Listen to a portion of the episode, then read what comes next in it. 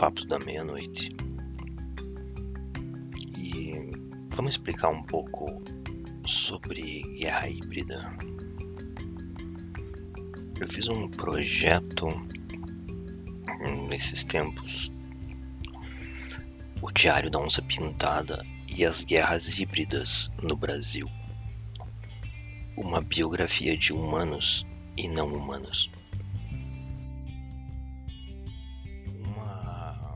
Estratégia identificada nesse nessa nesses manuais de operação são as operações psicológicas, são os, as estratégias de lawfare e a teoria dos rumores.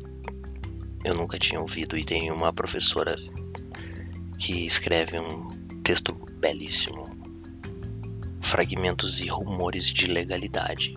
Um ensaio etnográfico sobre a experiência da lei no serviço público.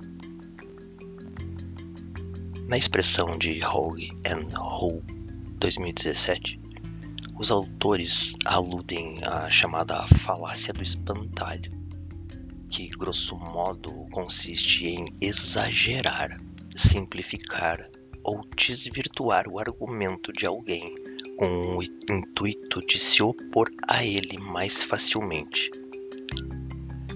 O desdobramento dessa estratégia é a ênfase presente em muitas análises na distinção entre regras formais e informais, cujo efeito recorrente é fixar as primeiras como referência não problematizada, pela suposição implícita de que suas qualidades já seriam suficientemente conhecidas e dirigir a atenção apenas às segundas. Se a escassa descrição de Weber das regras burocráticas não permite sustentar essa premissa, um segundo problema é a necessidade analítica de, em algum momento, reconectar aquilo que foi inicialmente separado já que seria impossível postular a existência paralela e independente de regras de natureza distinta nos mesmos ambientes institucionais e nas práticas dos mesmos agentes.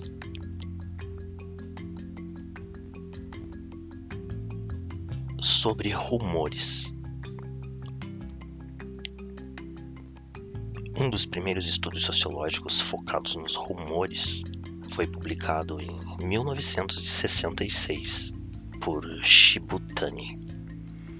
No livro Improvised News, a Sociological Study of Rumors, ele define o rumor como uma transação coletiva que inclui atividades cognitivas e comunicativas, essas atividades desenvolvem-se na medida em que indivíduos envolvidos em uma situação ambígua tentam unir seus recursos intelectuais para construir uma interpretação coletiva.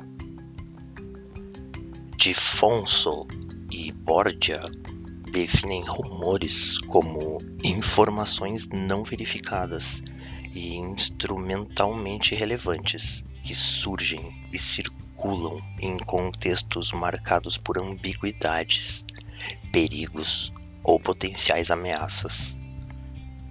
Outros autores, Alport, Postman e Shibutani, também apontam que o contexto propício para o surgimento e a proliferação dos rumores seria aquele onde ocorre um evento tido como importante, mas o sentido deste acontecimento não é claro para os atores envolvidos, e os efeitos dele são imprecisos e ambíguos. A ambiguidade é problemática para as pessoas. Em qualquer contexto, os humanos têm um motivo social central para compreender e agir de forma eficaz. As categorias culturalmente definidas geralmente ajudam os indivíduos a fazer isso. No entanto, às vezes os eventos não se encaixam bem ou deixam de transmitir significado. E nesses casos, os indivíduos recorrem ao grupo para compreender a situação e agir. Essa referência ao grupo, ou pensamento do grupo, é uma discussão do rumor. Assim, rumores ocorrem quando um grupo está tentando entender situações ambíguas, incertas ou confusas. Quando ocorrem acontecimentos de vital importância e só existem informações ambíguas ou duvidosas em relação a este evento, as pessoas ficam com ouvidos aguçados tendem a repetir as informações que escutam. Scott 1990 aponta as guerras, epidemias e motins como alguns dos marcos sociais férteis para a produção de rumores.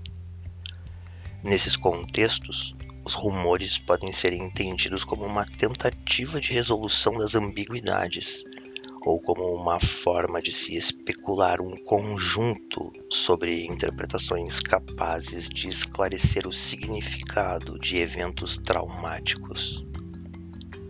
Os rumores podem ser pensados, portanto, como um esforço coletivo de apresentar explicações sobre acontecimentos recentes cujo sentido não é claro. O rumor se espalha quando os acontecimentos têm importância na vida das pessoas e quando as notícias sobre eles recebidas são inexistentes ou subjetivamente ambíguas.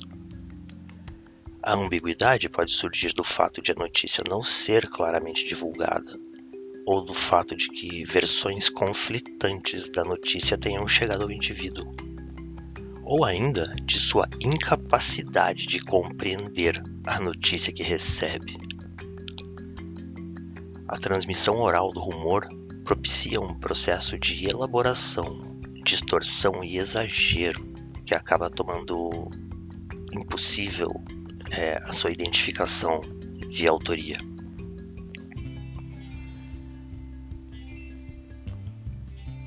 Mais impressionante do que a rapidez com que as informações se propagam é a forma como os rumores vão se elaborando. É destacado neste processo como os rumores assumem formas variadas dependendo da classe social ou da região em que circula.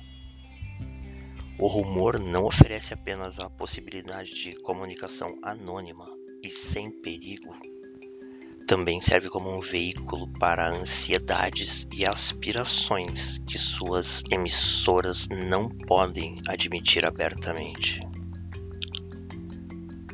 Viena Das, em 2008, aponta que a linguagem não só transmite narrativas, mas também as produz.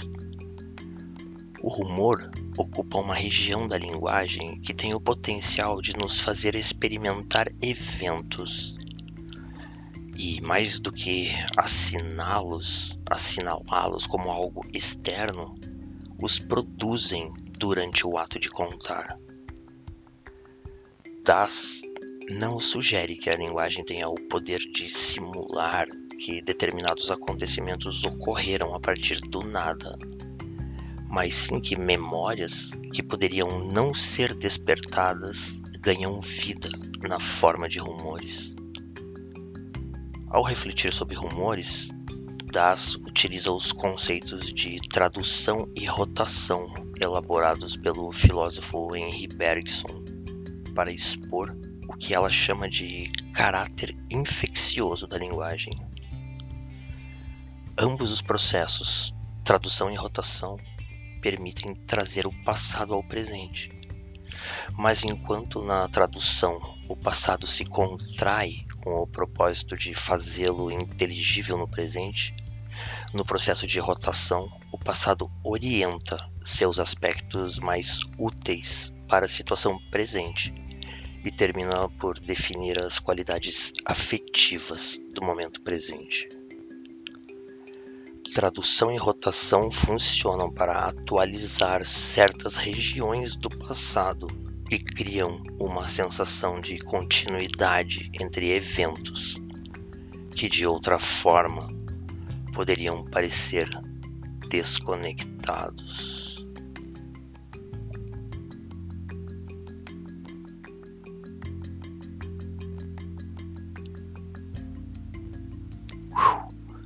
Papos da meia-noite.